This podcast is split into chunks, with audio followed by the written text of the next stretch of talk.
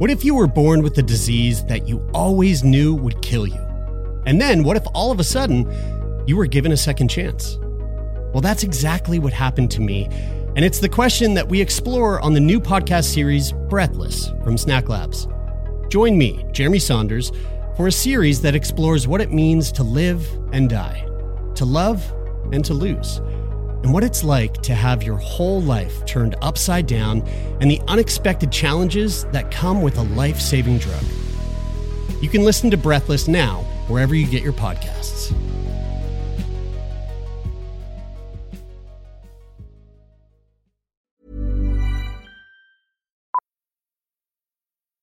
Millions of people have lost weight with personalized plans from Noom, like Evan, who can't stand salads and still lost 50 pounds. Salads, generally, for most people, are the easy button, right? For me, that wasn't an option. I never really was a salad guy. That's just not who I am. But Noom worked for me. Get your personalized plan today at Noom.com. Real Noom user compensated to provide their story. In four weeks, the typical Noom user can expect to lose one to two pounds per week. Individual results may vary. Ever catch yourself eating the same flavorless dinner three days in a row? Dreaming of something better? Well, HelloFresh is your guilt free dream come true, baby. It's me, Keke Palmer. Let's wake up those taste buds with hot, juicy pecan crusted chicken or garlic butter shrimp scampi. Mm. Hello Fresh. Stop dreaming of all the delicious possibilities and dig in at HelloFresh.com. Let's get this dinner party started.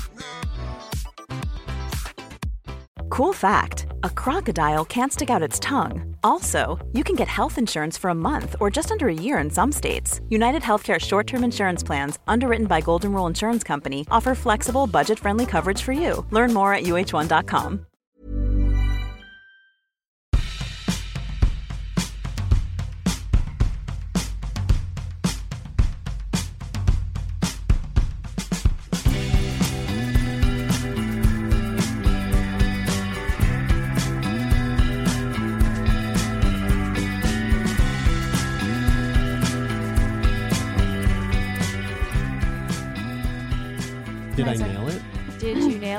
Uh, what did you think you were saying? Egregious? Yeah. Uh, I probably didn't nail it there, but I think I when I think of the word egregious, I think of like, um, uh, like overall, like kind of kind of like offensively out of line or, Ha- or, or like out of place. Ha- I would I would accept that. Yeah. Uh, I, I'm reading outstandingly bad. Outstandingly bad. Yeah. Nice. Fucking Sorry, nailed it. I'm just telling someone about our weird connection. One sec. yeah, no worries. Uh, uh, that's great. I love that. Yeah, you're welcome. I actually found I, I started using it. I've, I've used it like three other times in the last two weeks. no, I'm proud. It's, I think it's my new favorite word right we're now. big lo- word lovers over Yeah. here. Yeah. Or or should I say logophiles? Is that the is that Oh, the That's- you term? logophiles. Yeah. Is there a fetish for that? Because Oh, there's a fetish for everything. Yeah. There's a fetish for everything, but I think it would maybe be sapiosexual. Yeah. You know, there's this amazing film with uh, Sandra Bullock and what's his name? Um, really hot guy.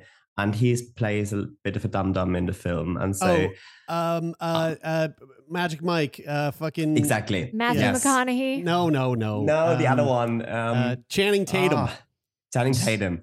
So she says to him, You know, I'm really more like a sapiosexual. And he, Ooh, the thing with the snakes. I want to have all the movie quotes actually that have to do with with that. What is That's a s- funny. what is a sapiosexual? It's if like you're really into smart people, basically. Yeah. Yeah, yeah. So, um, uh, you, you're turned on by intelligence. That turned makes on, the turned on- joke turned on by nerds. No. Yeah, nerds, Yeah, academics, yeah. whatever. Nerds.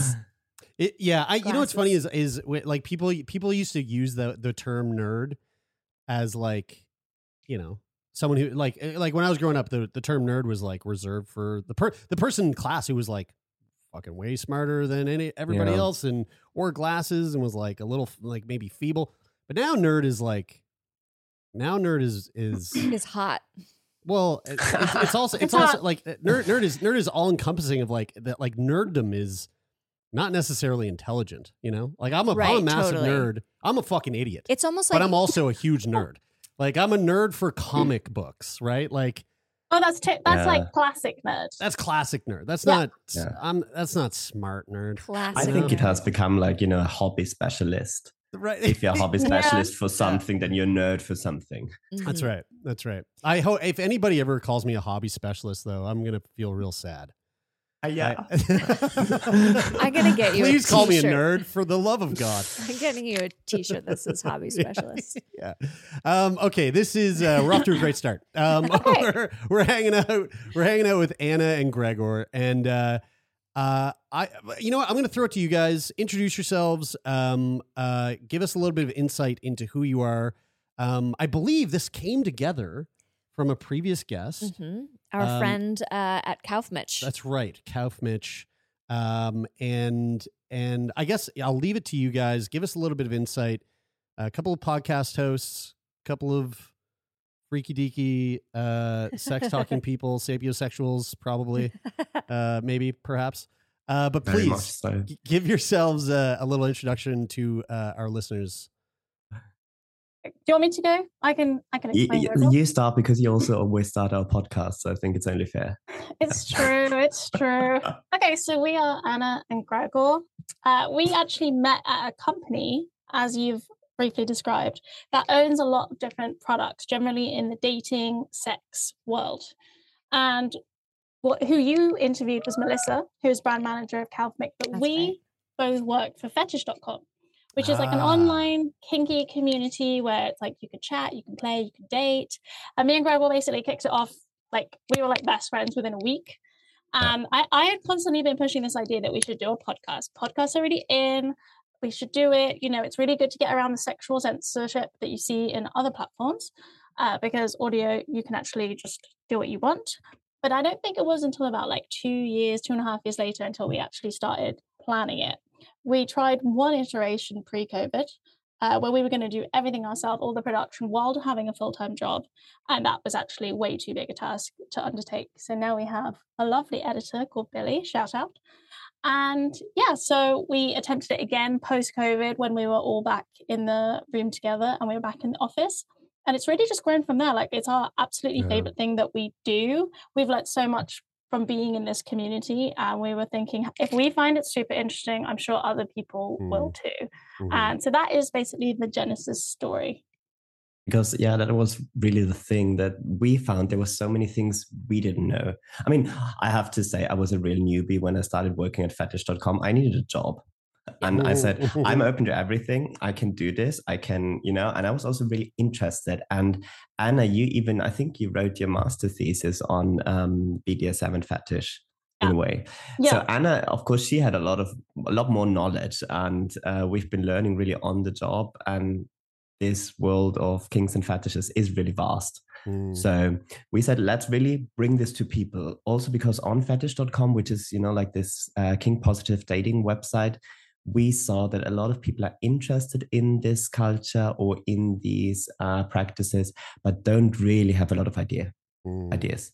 So they really come to and say, "Oh yeah, I don't really have any limits. You can do to me whatever you want," and and all. And we said, "Oh my god, red flags!" And um, so we really wanted to bring more knowledge to people, but also kind of uh, we wanted to do away with all the stigmas around fetishes and BDSM, and with all the wrong knowledge that came with the book. With what is the book called again? Fifty Shades of Grey. Yeah. You know, this is Shades of our this is one of our main things is debunking everything people were taught in that. And like, you know, Mm. it was great to for people to read it and get more into kink and explore their sexuality, but people approaching BDSM wrong, it can be very dangerous. You know, Mm, it, it's mhm. not something you take lightly. It can be very high risk.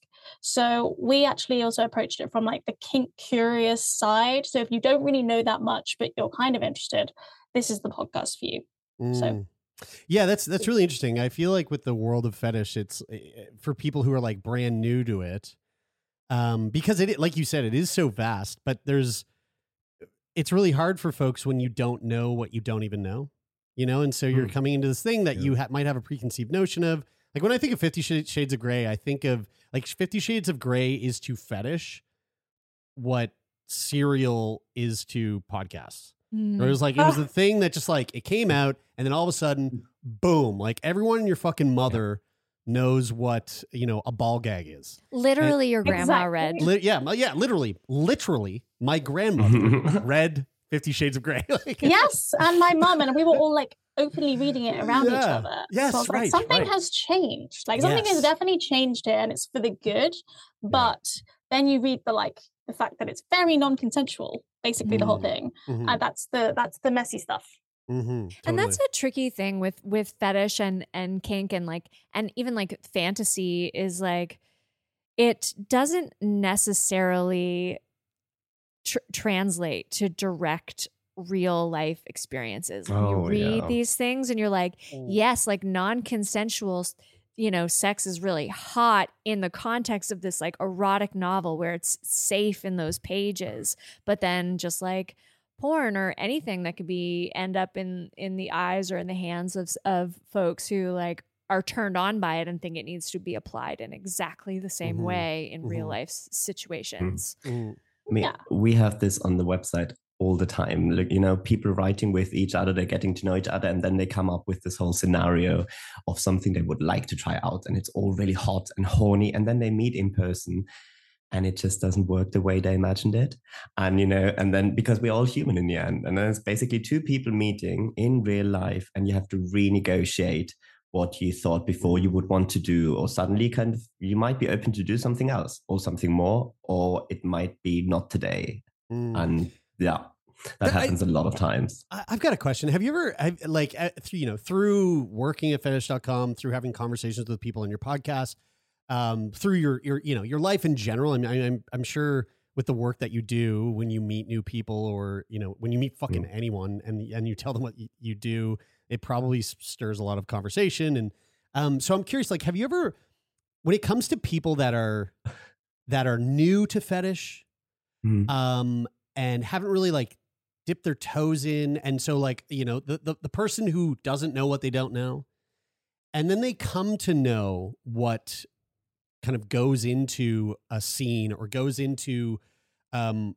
what it takes to be with a partner communicating about the things that you like, the things that you don't like, the, you know, your red lights, your green lights, yada, yada. And, and their response to it is like, oh, like I thought I, I thought I liked the idea of it, but now when I, now when I see it from this lens, it It's a kind of lot takes, work. yeah, it takes away the spontaneity. It takes away the, Yes. the excitement because I thought it was just like, you know, we're just gonna go on a it's a choose your own adventure, and it's and who fucking knows what might happen. But really, it's like, oh, oh. like we gotta talk about the we gotta talk about what not So much what we're gonna do Yeah, exactly yeah. you know i think like we've always been told that spontaneity is the key to like a great sexual relationship which I think is bullshit. Like that, Yeah, like that is exactly. stupid. Yeah, because you're also like you know once you're in a long-term relationship spontaneity is less of a thing and you have to find new ways to explore with each other Mhm. and with others but i think that is a point that what maybe you try it and that scene didn't work for you but there Mm. will be someone else or something some other way of playing that you will enjoy if you had the fantasy to begin with but i think you have to get out of your mind that you're just going to turn up to a sex club and everyone's going to start doing all this stuff and it's going to like free flow because actually that is not how it can work because you need to have these rules you need to have Mhm. consent you need to discuss your limits which for some people maybe actually isn't sexy enough and they Mhm, want that Mhm. spontaneity mhm. I, you know, I always say there's this very, very fine line between because we know a good conversation makes great sex, but nothing can ruin a sexual vibe as too much talking. Mm. So really, where do you go there? And I think it's really it's Mhm. good to have a conversation before. You know, it's good to not write. You know, start kind of it might be hot to kind of just meet with somebody and then take off your clothes and get right to it. But I really, um, I really think it's good to have a conversation before. But once you're at this point where you're in the act of doing something, I mean, there's not only verbal conversation. You can also communicate with your body. You can communicate. Um, just you know, be a bit of an empath and Mhm, mhm. see what the other person feels in this moment and try to connect with that. And I think there you can like get, reach a whole different level. Mhm. I think that's really interesting because I I sometimes wonder about my partner's ability to read body language and I think it might be a little like a, s- a- I don't know if it's like a, a learning disability or perhaps like Mm. some somewhere on the like autism spectrum, but he he Whoa, doesn't he, he, he would say it himself. He Okay, he doesn't he doesn't I This like, seems like news. I This seems like news to you. Not I- you- I- not you. I'm she's talking not about- talking about me. I mean, like, I, I, first, I was Okay. like, holy fuck, you're, throw- I'm not throwing him like under you're throwing him under the bus. I'm not throwing him Oh, I see. because I I said to him the other day, I'm like, can you not see that like my body language is saying I am not open to this Mm. conversation right now? And he goes, no. Like I Yeah. guess I don't. I guess I don't read that, and and I know that he's not alone. You know, there's a lot of Oh, people yeah. who are not Yeah. literate in body language. Yeah. That's Yeah. for sure. But s- I like the idea too of like sound Mm-hmm. as a you know like you know like sounds of pleasure, like Mhm.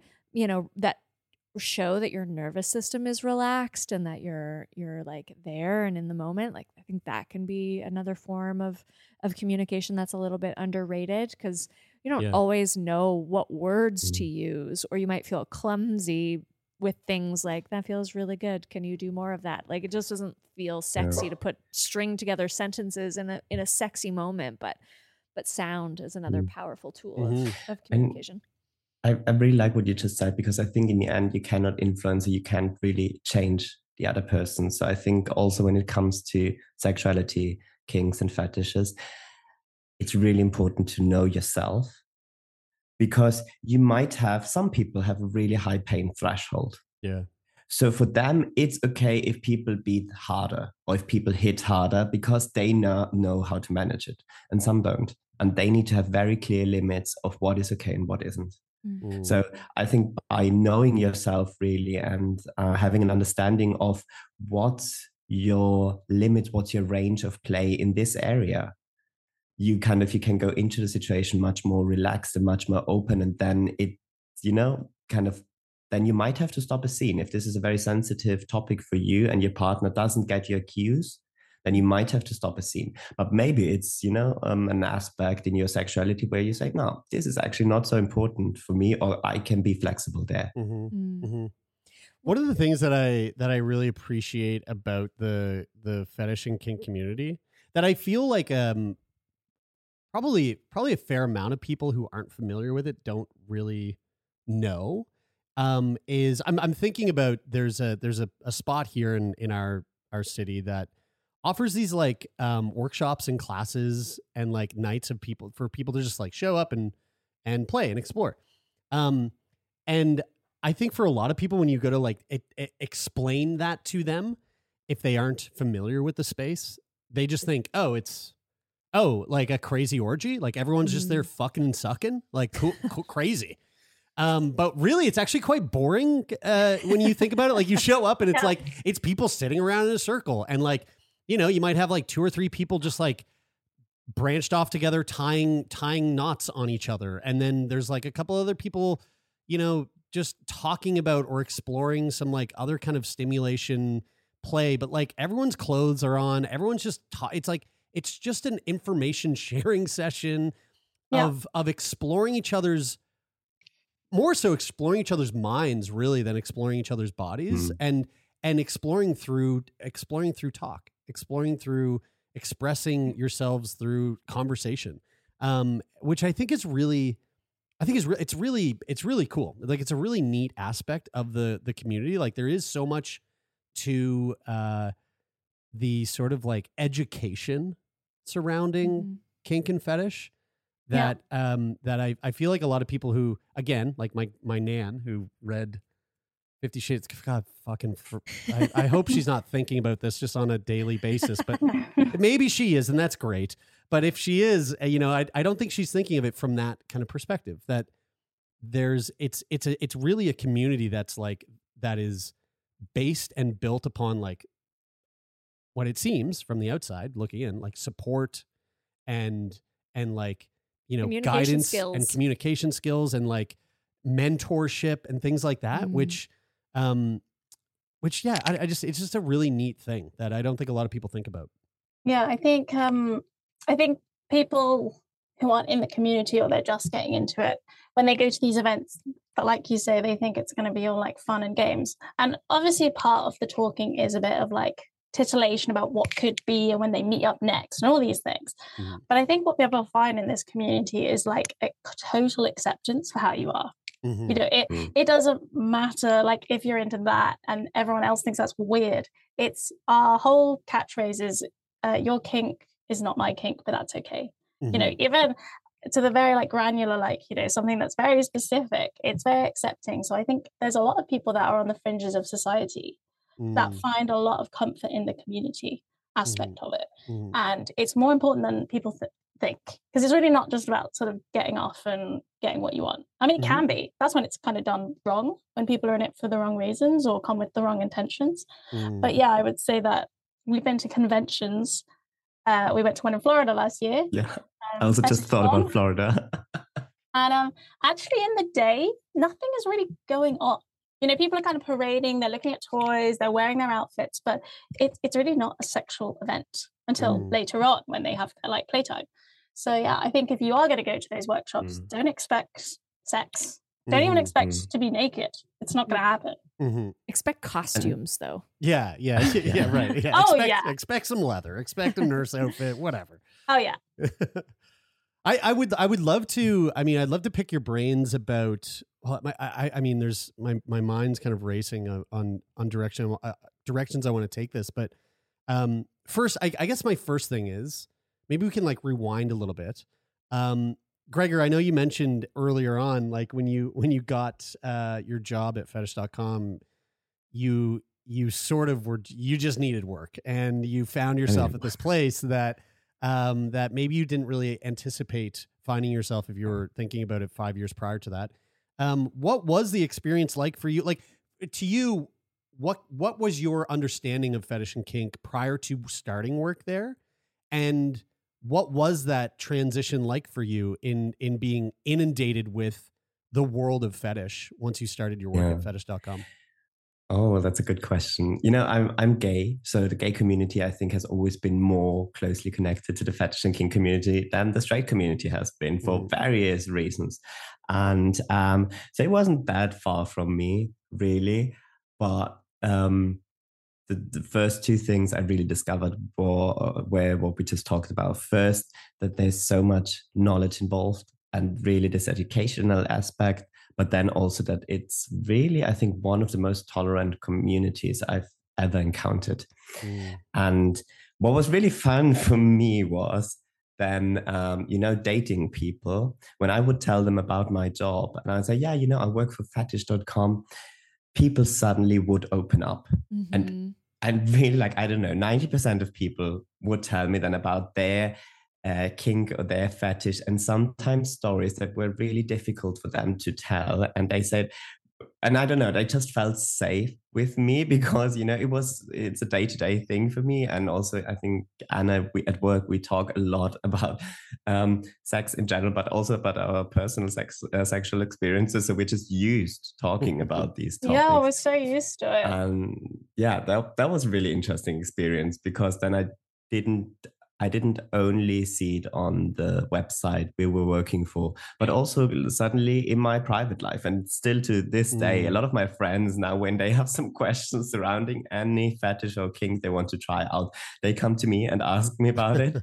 right, right. Yeah, yeah, yeah. I, Same. I, eh, well, eh, eh, like for you, Anna, what was your what was your relationship to fetish and kink before you started working there? So I did a master's in gender and sexuality when I was at university. I basically got really hardcore into like queer, feminist, uh, post structuralist literature. And we did a lot about deconstructing gender and sexuality through BDSM in literature. And so that was kind of my first sort of step into learning about like the Bay Area in the 80s, leather culture, mm. and all these things that were like coming up in counterculture. And it just really gri- gripped me from like an academic standpoint. I was kind of I was always hetero, quite vanilla, like having sex, but like really not doing it for my pleasure. Let's say it that way. You know, in mm-hmm. out, you know, drunken nights out, um, maybe a higher body count, but not very good. And it was actually only until I came to this company that I actually started learning more about like my own needs, my own pleasures. Uh, maybe the really I'm not hardcore into pain, but you know, like I it is some of it's like a, a lot for me, but definitely more impact play, toys, really like like learning how to like own my own like sexuality. It's been Mm. like a massive journey.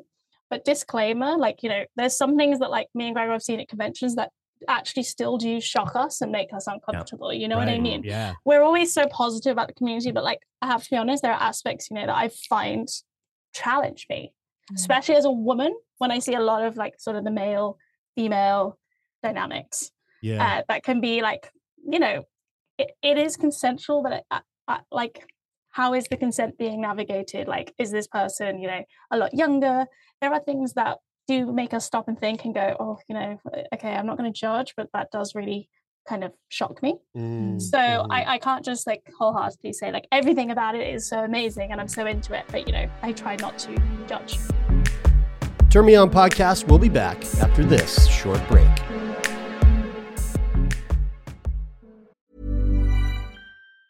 Planning for your next trip? Elevate your travel style with Quince. Quince has all the jet setting essentials you'll want for your next getaway, like European linen, premium luggage options, buttery soft Italian leather bags, and so much more. And it's all priced at 50 to 80% less than similar brands. Plus, Quince only works with factories that use safe and ethical manufacturing practices. Pack your bags with high-quality essentials you'll be wearing for vacations to come with Quince. Go to quince.com slash trip for free shipping and 365-day returns. Hold up. What was that? Boring. No flavor. That was as bad as those leftovers you ate all week. Keke Palmer here, and it's time to say hello to something fresh and guilt-free. Hello Fresh. Jazz up dinner with pecan-crusted chicken or garlic butter shrimp scampi. Now that's music to my mouth. Hello Fresh. Let's get this dinner party started. Discover all the delicious possibilities at hellofresh.com. Many of us have those stubborn pounds that seem impossible to lose, no matter how good we eat or how hard we work out. My solution is PlushCare. PlushCare is a leading telehealth provider with doctors who are there for you day and night to partner with you in your weight loss journey. They can prescribe FDA-approved weight loss medications like Wegovy and Zepbound for those who qualify. Plus, they accept most insurance plans. To get started, visit plushcare.com slash weight loss. That's plushcare.com slash weight loss.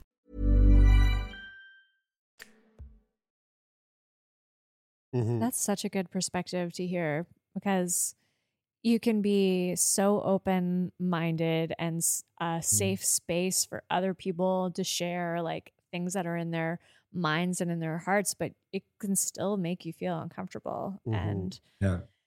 And that's a I, that that must be a tough situation sometimes to be in as as people who are probably looked to as sort of authorities on the subject since you write about it you work in it Yeah. you know um i mean yeah i think i think it's like never having this like blanket everything's good in every community like every single community has like good bad ugly in between you know but there are things that i've personally struggled with and i know gregor agrees when we've been and we've seen you Mm. know women being really degraded by like you know men and like you know it's really hard to unwire yourself from seeing like violence against women Mm. being replicated and, seeing it as a positive thing, even if that's exactly what they have asked for. It, Yeah. It's been Right. very hard to unlearn that behavior in my mind.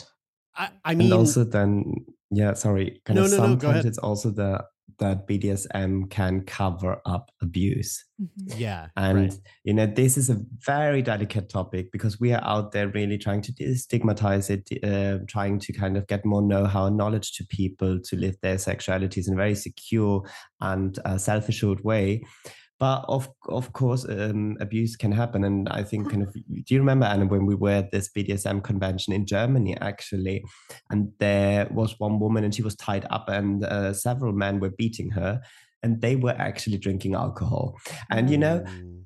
that's where when kind of in my view you cross a limit Mhm. because then you are not you know your senses are a bit blurred it's not what you agreed on in the beginning and then it gets really difficult Mm, mhm. that's also a really good a, a really good point like there is already a state change like a whether it's a transcendence of some kind or the you know the substate like you hear about it's uh, yeah a, a state of mind change that if you add other substances to Mhm. it, it's like you know it's like pouring a bunch of different kinds of Hmm. substances. in It's- one. uh, yeah, it's, it's like double drunk. You know, Yeah. you're like when you're sex drunk, You're you're drunk and enough. you're alcohol drunk. Like that's a lot of drunk going around. Yeah, yeah, yeah. Um, I I have a question about uh, people who show up to the community and don't know what they don't know, which we've talked a lot about. Is there like a handy dandy quiz that can like quickly sort of ask you a bunch of questions that that that could lead you in the direction of things that might work? Yes. I mean, I would I would say it's not quick. Yeah, It's like a really. uh, Have you heard of uh, the BDSM test? Yes, yeah. Of course. And it's like I don't know, it's like a thousand pages or something like that. And There's uh, a short version, a longer version. and Yeah, the long there's- version is really long. Oh, really? I've only ever done the long one.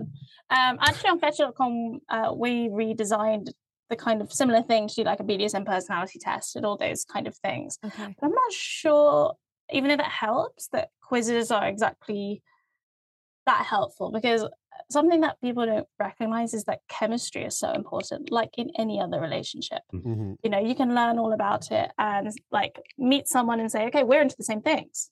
Yeah. But actually, in reality, you might meet up and be like, they are so not for me. You know, and I think people Mm. think if you're into the same stuff, you're just going to mesh, and it, it's not always that way. But I do think it's a good starting manual, Yeah. a good place to start to get to know yourself. Yeah, I think that I think that's a good point because like I I- like the I mean I've I've taken the the the te- the short version of the test, Mm. which even then even was the that for you? Even the short version's like pretty Long, extensive. yeah. Yeah. Mhm. Um and and I remember I remember looking at it and and the, I mean for people who've never done it um even if even if this isn't your thing, it's kind of an interesting, fun thing to do. Uh, I, mean, I don't know. Maybe I just maybe I just have a thing for like personality tests. And I think they're fun anyway. But like Mm. it, it, it- you know, it basically prints out this like sheet at the end where it's like a, a scale of the things that you like the most. You know, uh, are are like longer on the scale, and the things that you don't like, they they can, and it goes from long to short. And like a bar graph. thank Yeah. you, thank you. That's the word I was looking for. Um, again, again, not a sapio, uh, not a. I'm not a sapio. You know, I'm just a, just a regular old nerd. You Um, and your words. and so so um but i remember looking at the list and going oh yeah okay this makes sense this makes sense Hmm. that i i feel like i resonate with this kind of thing but then um but then i had an experience where uh i i i experienced something something sexually that i never thought i would be interested in but in the Oh. context of which of which when it happened it felt awesome and I was really into it. And I remember going back to because you know I printed I or saved that like list and I looked at it and I was like, oh, that's funny. Like it was so low on my list Mm. before. I didn't it, Uh. again, I didn't know what I didn't know. And it was Uh. because I was in a situation where it happened uh, with someone that, you know, like I really trusted or or it like it was just it just in the spur of the moment it happened and it was really sexy and it was like, oh, this just flipped flipped the switch for me. I didn't Mm. I didn't know I I was into this. Yeah. But then it happened and it was awesome. Yeah. Two things about these tests. Yeah. First is, of course, we change. Right. And and I think it really it, it is what Anna said. It depends on the chemistry of the situation, um, and also we change with time. But I have a really good relationship um, advice um, thing here. So do the test and share the results with your partner and talk about them. yeah. Um, it will improve your sex life. Okay, I'm Mhm. Definitely. definitely It gonna take definitely that. will. hmm I'm gonna put Take that, that, in my. test. I mean, like that's the thing. Like I've mostly been with quite I don't want to say vanilla because you know everyone has a kink, I think. But generally I've always been the one leading it. You know, if we're gonna try something, it's always like coming from me. So uh, even if someone doesn't seem that receptive, you just kind of like there's a way to bring things up and just say, like, look, I don't need us to try this right now. But I've been thinking about this. Here's like a sort of like ar- article on it, or here's like a shop where we could buy something like that and sort of open the conversation. I would say never just go in and just say, we're doing this now. And then someone will just react like, no, no, no. So that would be my advice. Yeah. Do you have you guys ever heard from like listeners uh, regarding your podcast that you know that your podcast has has sort of provided them that icebreaker for that conversation with their partner? Oh, you know what? I wish we had. I don't think so. What I I kind of I think with the pegging, So Oh. we our our most successful episode is a pegging episode. It's, Oh, it's interesting. huge. Interesting. It's huge. Okay. It's huge. Uh, uh, whenever we do butt stuff on the podcast, it's huge. People go crazy. Uh, so I think didn't kind of I thought uh, that some of your uni friends reached out to you, Anna. Oh, that's Uh, true. Yeah, maybe yeah. it's not that, but yeah, maybe I'm. The thing is, like, we do get a lot of feedback and like reviews, but I haven't heard specifically that like they use that episode to talk about things. But yeah, my friends are certainly like, "Oh, I'd never thought about that." Like, um, we actually tried this, so yeah, actually, maybe that is true, and It's I should give us probably- more kudos. I'm, I'm gonna say not maybe. I'm saying a hundred percent it is. I mean, and and that's that's the Mm. thing is like it happens with our show. We we've we've we hear it. We hear it all the time. Um, We've been doing we've been doing the podcast now for fucking seven years. So of course, like of course we've heard it. But but like if you're if you are if you have a platform that is being listened to, that is having conversations like this stuff, Mm. that is that for some people, like for those people that do that do identify as like kind of on the more vanilla side, this is these are the conversations that people are that Yeah. people are nervous to have. Like people get people get fucking weird about sex still. It- Yeah, it's it's it's so it's, sad. it, it's a thing that people just aren't comfortable talking about and and to no fault of their own. It's all based on the fact that you know there's there's there, a very very very very small sliver of us have been raised in a society that that you know speaks about sex in an open and positive way. I mean, I know that I don't think I know anybody in my life whose parents gave them like an a- adequate sex education. And so so people get weird and they don't know how to talk about it. But then when you have a Mm. podcast like, you know, like Spank You Next or Turn Me On or uh, you know, whatever it might be, it that's the beauty of podcasting is when you listen to a podcast, a conversational based podcast, you feel like you are a part of that conversation. And so that just kind of like plays into your day. And then of course you feel like, oh yeah, I had this, I had, had this a great convers- I had this conversation good conversation about this thing. I'm gonna go talk to my partner it's about it. true. You yeah, know? I do And that with a lot of podcasts. Totally, Yeah. hundred percent. Yeah. mm. But- it's funny because I'm always pushing for us to do some like more narrative, this American lifestyle things. You know, I'm like, Mhm. okay, let's go to narrative. I actually think people just want to hear us talking about sex. Like genuinely, like I think they just they like it. That's and it. they- Yeah. I think it's simple. Yeah. and also like you know i i went on to fetish.com and and i think there's like a list of over 300 different things that can be fetishes and like the top ones were like cuddling you know and that's i would say i Oh, would fuck. assume that's pretty vanilla I've but it's gotta- a fetish right Yeah. If that's a fetish, then I am deep in that fetish. Deep into the kink world. Fuck, I love cuddling. Holy shit. It's true. Someone who was it, Greg? We did an interview and someone said, if you just like having sex with the lights on, that's your kink. Mm, You know, Yeah, that- right. Oh, right. It can be as simple as that. Remember. Yeah. Yeah. i love So that. d- I'm interested to hear about you guys because seven years is like before podcast was a thing, even. Yeah. I well, mean, it was a thing, it- but like it- you know, like you say, Serial was the one that just like It was- grasped it was right around that time, right? Like Yeah. it was it was right around that Mm. time. And uh it, it and the there were a lot less sex podcasts then as well. Yeah. We're in our seventh year. I, we, we just like kind of came around our six eh, six year anniversary in in February, so we're we're working towards seven. Oh, okay. My but bad. uh, but when we yeah when we came out with this podcast, I think there were very we had no resources to listen to to Mm-hmm. inspire or inform how we rolled this out and it was like yeah. Savage Lovecast was like the, Oh, yeah, like, there was that. Yeah. And then that's about that- it. That's really yeah, that was that was all I mean, that was all that we oh, and guys, we fucked.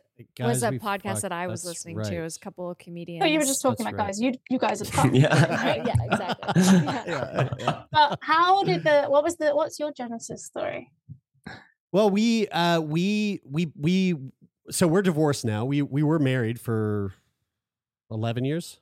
Yeah. And ah, okay. at around the time of the podcast, around the time we started the podcast, we'd opened up our relationship. And so we were like, well, Mm. Everybody wanted to talk to us about it. yeah, everybody's soon as- asking us questions. Everybody wants to know what the like what's going on. And so we were like, let's Yeah. just make a podcast where we just talk openly about re- our you know our relationship, other people's relationships, and just put it out that way. And it's like if you have any questions, just just go refer to the podcast. um, and then and then that evolved over. It just evolved over the years, and you know, early days of the show, it really it really was about talking it was you know it was really sensationalized. It was like, all right, today we're talking to someone who had their balls and cock locked up for like weeks with their partner who had the key, and like let's talk to them about what that was like. You know how the, how bad did that suck to pee through a cage? you know, like just stupid shit like that. And then, but then it became then it became then our once we got past that sort of the you know the novelty, the novelty of, of, like hearing about our neighbors' sex lives Yeah. and being like, what? then How it then it know? started to become a little bit more an exploration of like what's this what's the science behind the ways that we love what is Yeah. like what uh why why was our sexual education sh- so shitty um you know what's what does the what does the next generation of sex education look like um Mhm. things like that the things that were like that just seemed a little bit more um a little less juvenile We're we're mature now. yeah yeah right we grew up yeah. Turn me on. Is grown up. Wow. So, how was the open relationship? How was the opening up? Because we also talk about this. How uh, a me and lot because saying- yeah. we were saying that like we're jealous bitches. To be honest. Jeal- Yeah.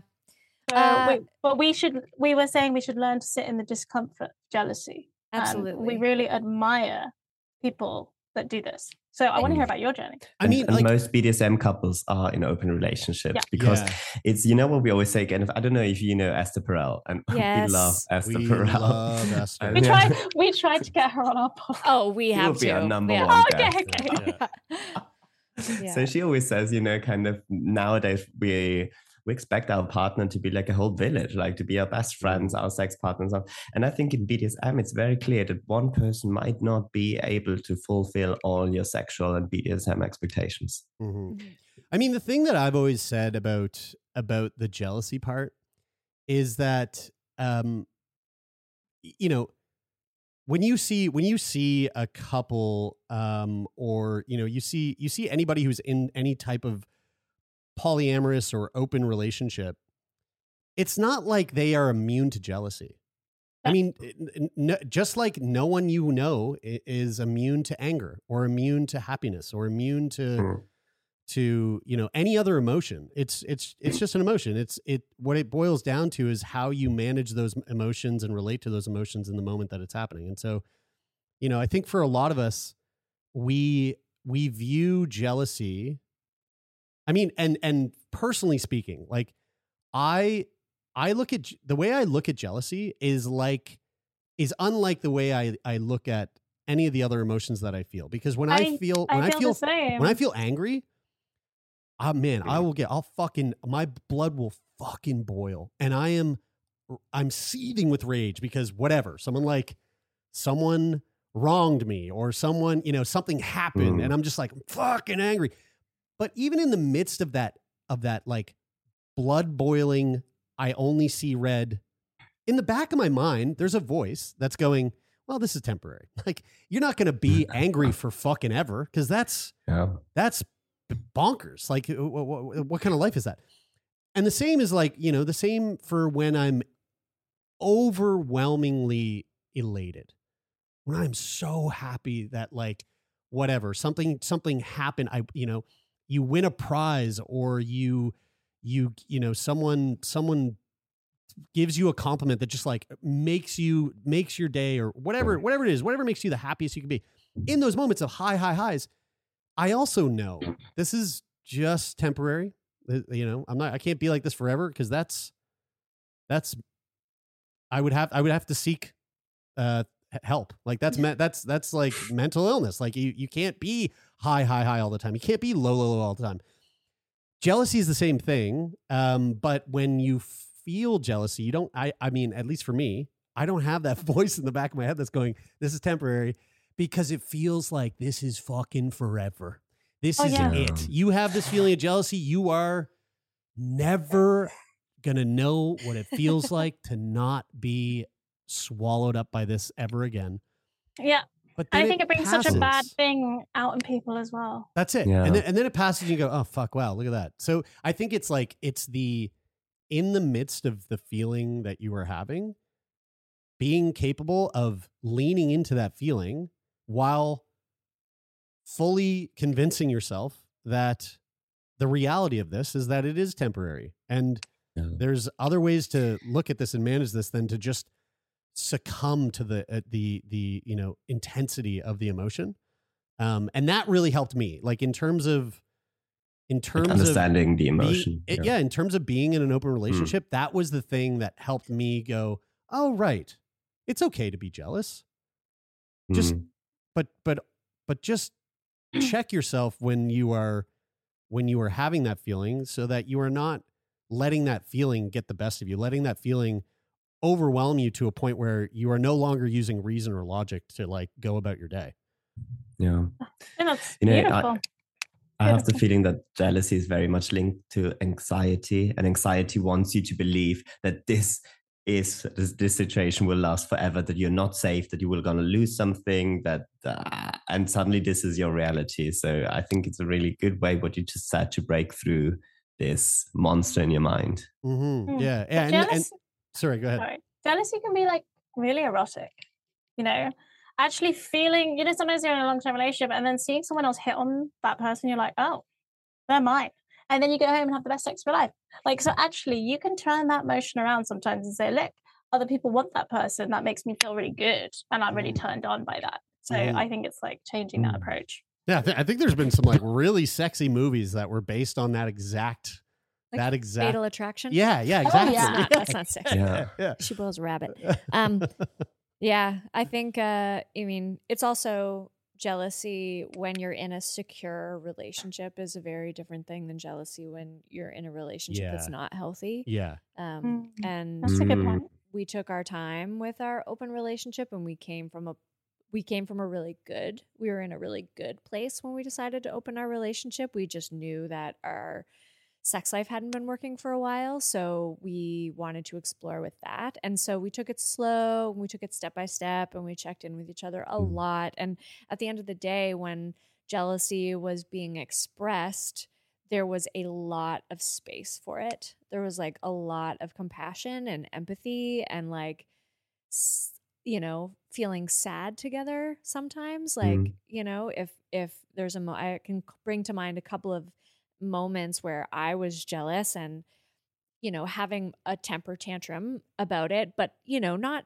not lashing out just you know being like a sloppy mess with my own you know tears and whatnot and Jeremie being there and being like okay it's okay you know I, I don't have to like go out on this date you know you know that I have scheduled next week if it's too soon or if we need to spend time together or you know there's just like a lot of Mm. space to be to feel our feelings um and there's raw and vulnerability there's, there's a rawness and vulnerability that is required i think for intimacy for real intimacy and i think that being when you feel you know same thing when i'm jealous i feel like the worst version of myself and when someone i love and trust is sitting there loving me anyway even though i'm being not my best self it's like i don't know it's just really reassuring Um, Yeah. so i would say if you, you find yourself that kind of per- person to be Mm. jealous of jealous Mhm, about mhm. you know Yeah.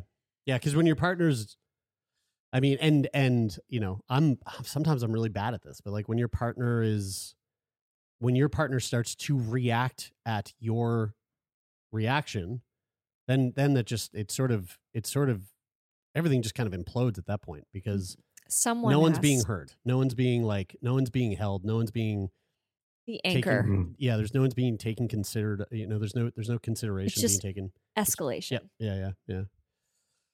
Yeah.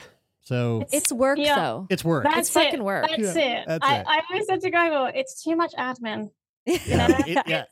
All these check-ins and conversations. It's like I I just want to watch Real Housewives, you know, and chill. Yeah. Well, we had we had talked about our open relationship for years before we actually tried it, and that was the thing. It was like I'm too fucking busy to Yeah. put that emotional work in right now. So, you know, whenever time, anytime it would we'd talk about it, and it would seem like we're getting a little Mm. closer to maybe it happening. It would generally not happen because it was like I just don't have the time to do Mm, that much mhm, admin mhm. on my. So what what shifted? I quit my what job. changed? Yeah, Okay. I, Oh, I quit my job. Time. Yeah, Yeah, yeah. exactly. I mean, it's context. You know, I was in a Yeah. job where I was traveling half of the year, and it would have made sense probably because we're out, we're do, we're in different parts of the world, like doing Yeah. different things. But it was just, it was too much uh, on the mental load. And then when I left that job, Mm. um, I got another job, which took me out of the province for a short amount of time, but. But it was doing something that made me feel really vital and really alive. And so Mhm. I was feeling really sexy and really confident. And Jeremie was just starting Sick Boy, which I think probably had you feeling really confident and excited. And Yeah. it just seemed like summertime Mm. on the East Coast. And we just kind of, it was the right time. Yeah. Yeah. Yeah. Amazing. Yeah. I'm Good for you I.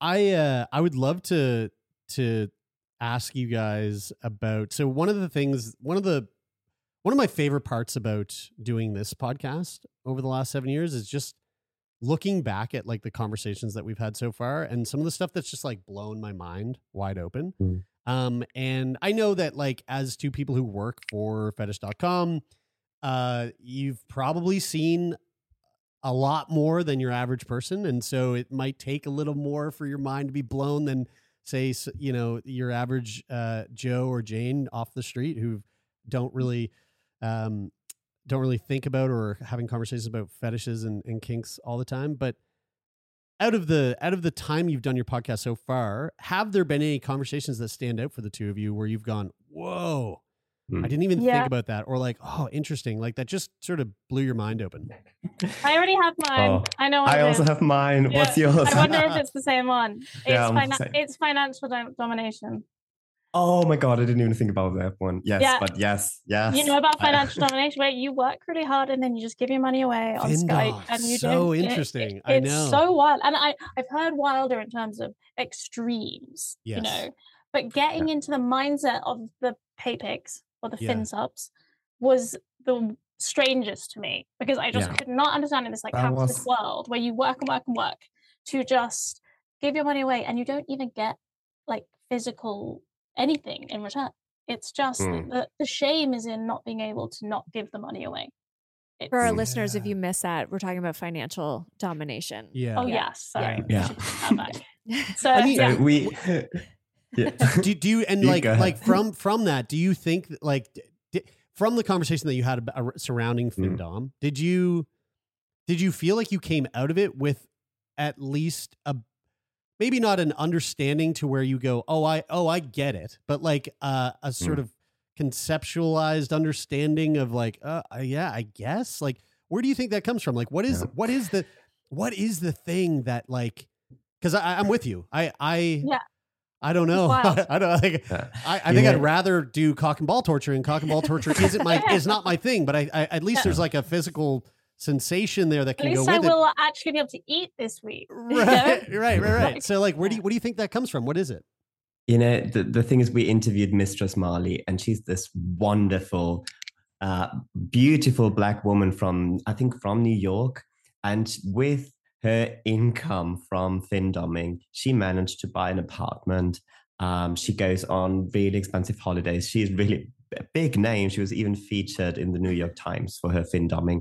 Whoa. And um, I think kind of she says, you know, she being a fin findom as a black woman to white pay pigs or white financial financial slaves, she really says kind of the kink for them is kind of to have this feeling, especially as men having all their power taken away.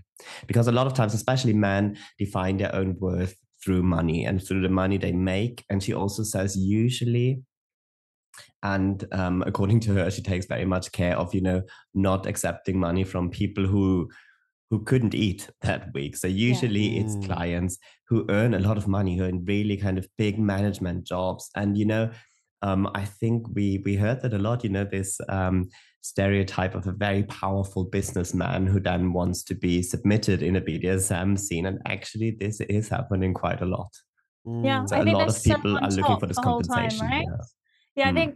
I mean, the thing is, I still struggle to really understand it, but I get yeah. the I get the concept conceptualization of it is that Mhm. this inability to control yourself from giving your money away to this woman and to ha- to always be the one that's in control who's got this money it's like the thing that makes you who you are and to lose it is total degradation and it's shame and really it's another form of just um sort of masochism Sure. Yep. um so i i think on that level but i don't know what it would be like to be those men because i don't have all this money to give away so Right. Yeah. but yeah. I, I am Yeah. I'm trying to get in my mindset of being, you know, these kind of people that but you know, at Yeah. first I went in it thinking this is just like gambling, you know, a- and this is right. probably not very Hmm. ethical. And then we spoke to her and well, we just loved her. So maybe we're biased. But um that actually this is really what they want. You Mhm. know, they're going to find someone else to do this with. So it might as well be you Mhm. and they never she never drains them to the point where they have no money left it's just Mm. they have like a pre-written thing of how far they can go and then she has a limit on it um, but Mm. it's it's wild to me still. I mean, I think the gambling comparison is a really good one because in in a way you get something that you wouldn't get otherwise. You know, you get something from it, and yeah, I, I listened to an episode of a podcast called This Is Uncomfortable, and it's a podcast about money.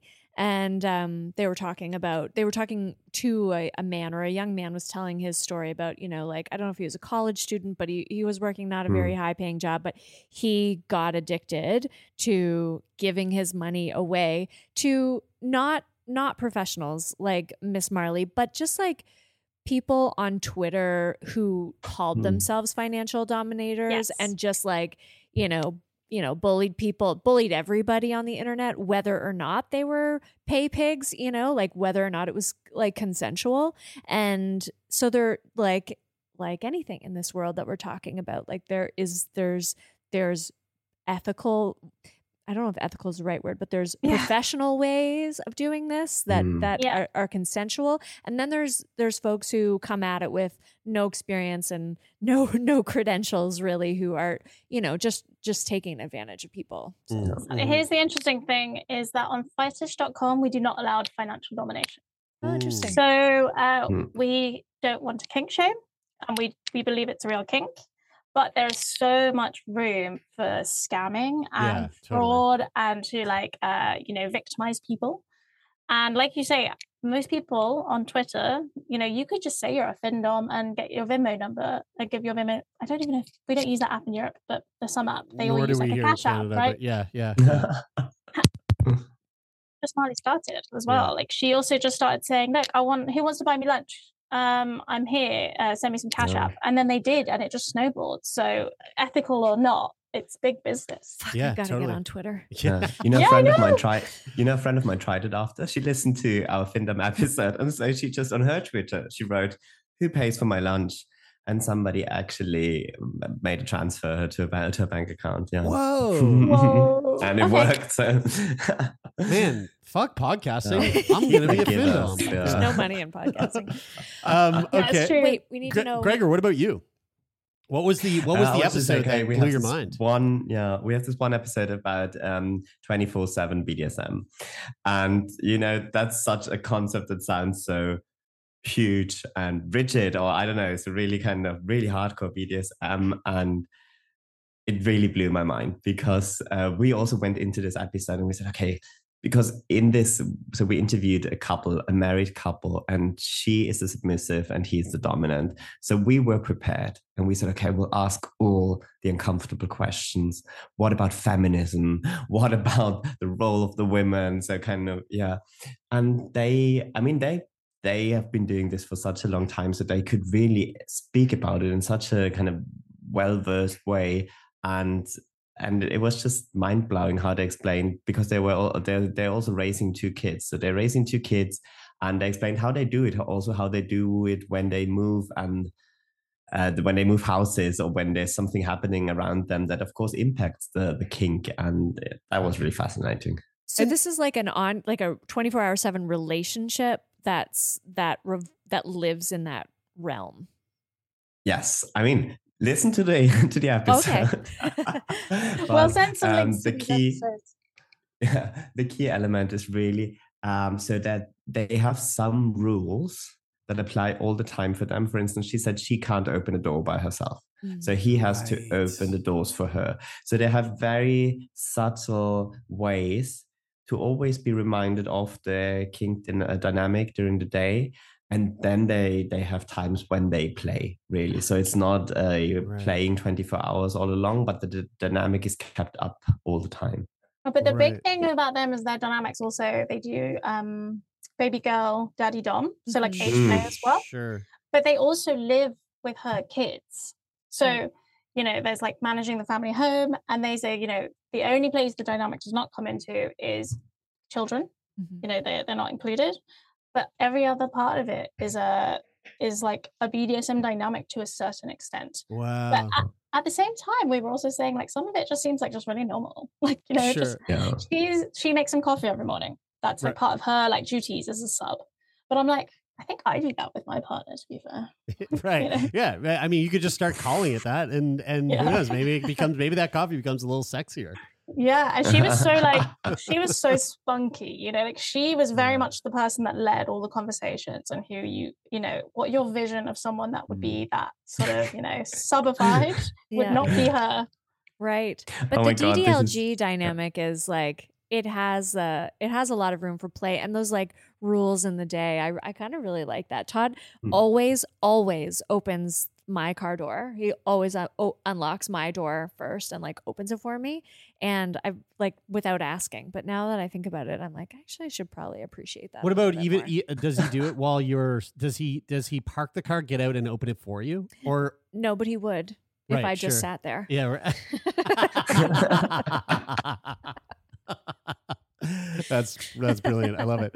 Um uh out of the out of the conversations you've had so far on the podcast, what um is there any topic or or conversation that you haven't had yet that you're just like just chomping at the bit to get to? Oh yes, there is. A, are you thinking what I'm thinking? I'm thi- I'm thinking feederism. Feederism and cuckolding. And, and Sorry, what, what was the, yeah. what was the first one you said? Oh, the first one. Do you, do you know Hansel and Gretel and the witch? Feederism is basically when you Oh, want to kind of really uh, feed. It's, it's usually guys that feed their girlfriends and they want to kind of fatten them up. Yes. That's what it is. Yes. Yeah. It's we've called like stuffing. Yeah, it's like a huge scene. So like I was doing research for like maybe doing like a more long form episode, which we will find time to do.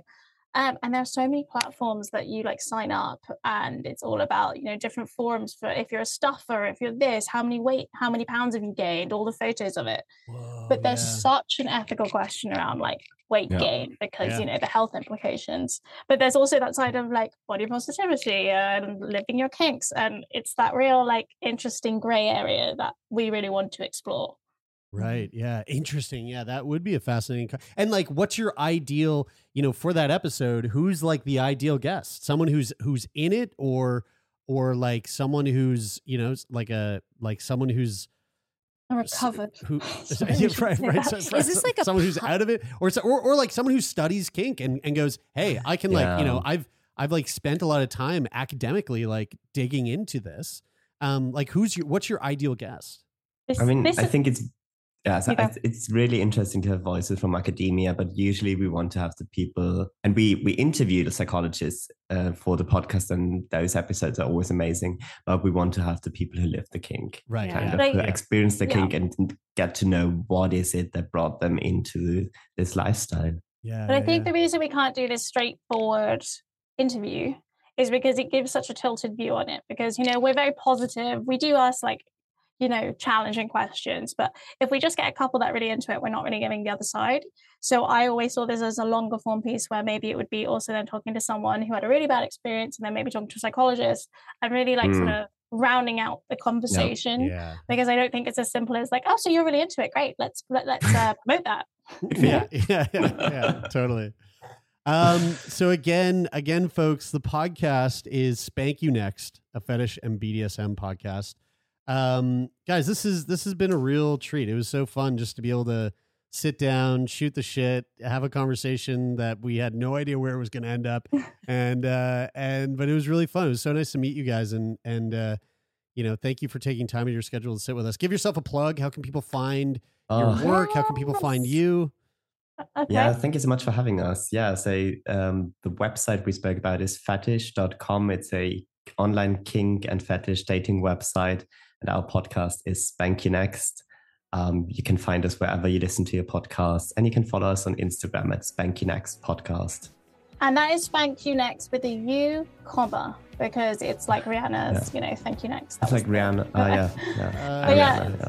thanks for having us. We've really, really enjoyed it. And I love talking to fellow podcasters in the same area. Yeah, that was Let's so do much this more. fun. It's Yeah. so fun. It's always it's always we so fun. folks, chat. with Hope you podcasters. Yeah. enjoyed Thanks, that guys. conversation that we just had. And uh, thanks for listening to the podcast. If you want to support the podcast further, you can do that by leaving a rating or a review on Apple Podcasts, or you can simply rate the podcast on the Spotify mobile app. And uh, if you want to uh, support the podcast even further than that, which you can, Wow. You can You're go to- so kind and thoughtful and so generous. thoughtful, so generous. Go to patreon.com slash turn me on uh, to become a patron and help us uh, keep this podcast afloat. Well, if you want to reach out to us, turnmeonpodcast at gmail.com is always open for all of your messages. That's the best way to get in touch if you have a question for us, if you'd like to be a guest on the show, if you have a recommendation for a guest on the show, or if you just want to send us a little love note, uh, email money transfer, uh, all of that. Sex toy.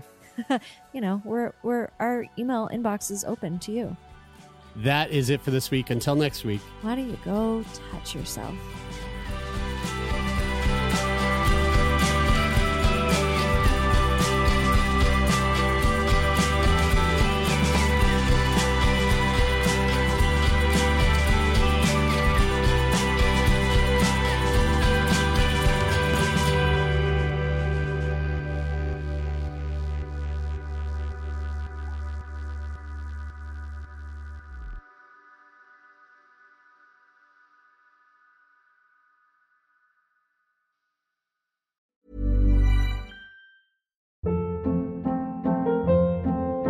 Hold up. What was that? Boring. No flavor. That was as bad as those leftovers you ate all week. Keke Palmer here, and it's time to say hello to something fresh and guilt-free. HelloFresh. Jazz up dinner with pecan-crusted chicken or garlic butter shrimp scampi. Now that's music to my mouth. Hello Fresh. Let's get this dinner party started. Discover all the delicious possibilities at hellofresh.com. Even when we're on a budget, we still deserve nice things. Quince is a place to scoop up stunning high-end goods for 50 to 80% less than similar brands. They have buttery soft cashmere sweaters starting at $50, luxurious Italian leather bags, and so much more. Plus, Quince only works with factories that use safe, ethical, and responsible manufacturing. Get the high-end goods you'll love without the high price tag with Quince. Go to quince.com slash style for free shipping and 365-day returns. Imagine the softest sheets you've ever felt. Now imagine them getting even softer over time. That's what you'll feel with Boll and Branch's organic cotton sheets. In a recent customer survey, 96% replied that Boll and Branch sheets get softer with every wash. Start getting your best night's sleep in these sheets that get softer and softer for years to come. Try their sheets with a 30-night guarantee. Plus, get 15% off your first order at bollandbranch.com. Code BUTTERY. Exclusions apply. See site for details.